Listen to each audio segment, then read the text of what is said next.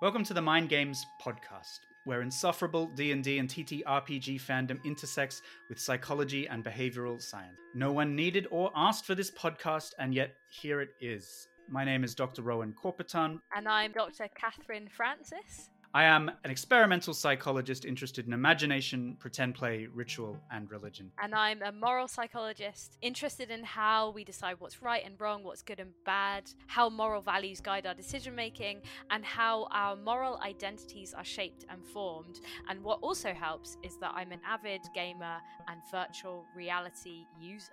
You sound so much more qualified than me, Kathryn.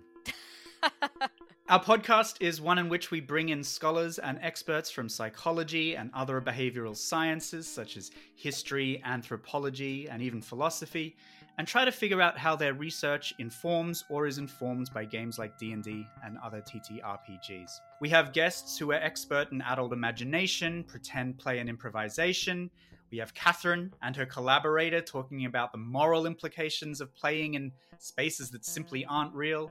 We talk about the ways in which our brain predicts imaginary things, how the unreal bleeds into the real. We talk about the human drive to create imaginary world and cover how we can use these imaginary spaces to build our own identities and the difference between real and imaginary monsters. If any of that sounds fascinating, interesting, and exciting, which it is, please do subscribe to this podcast. You'll get the first two episodes when they drop on the 1st of April.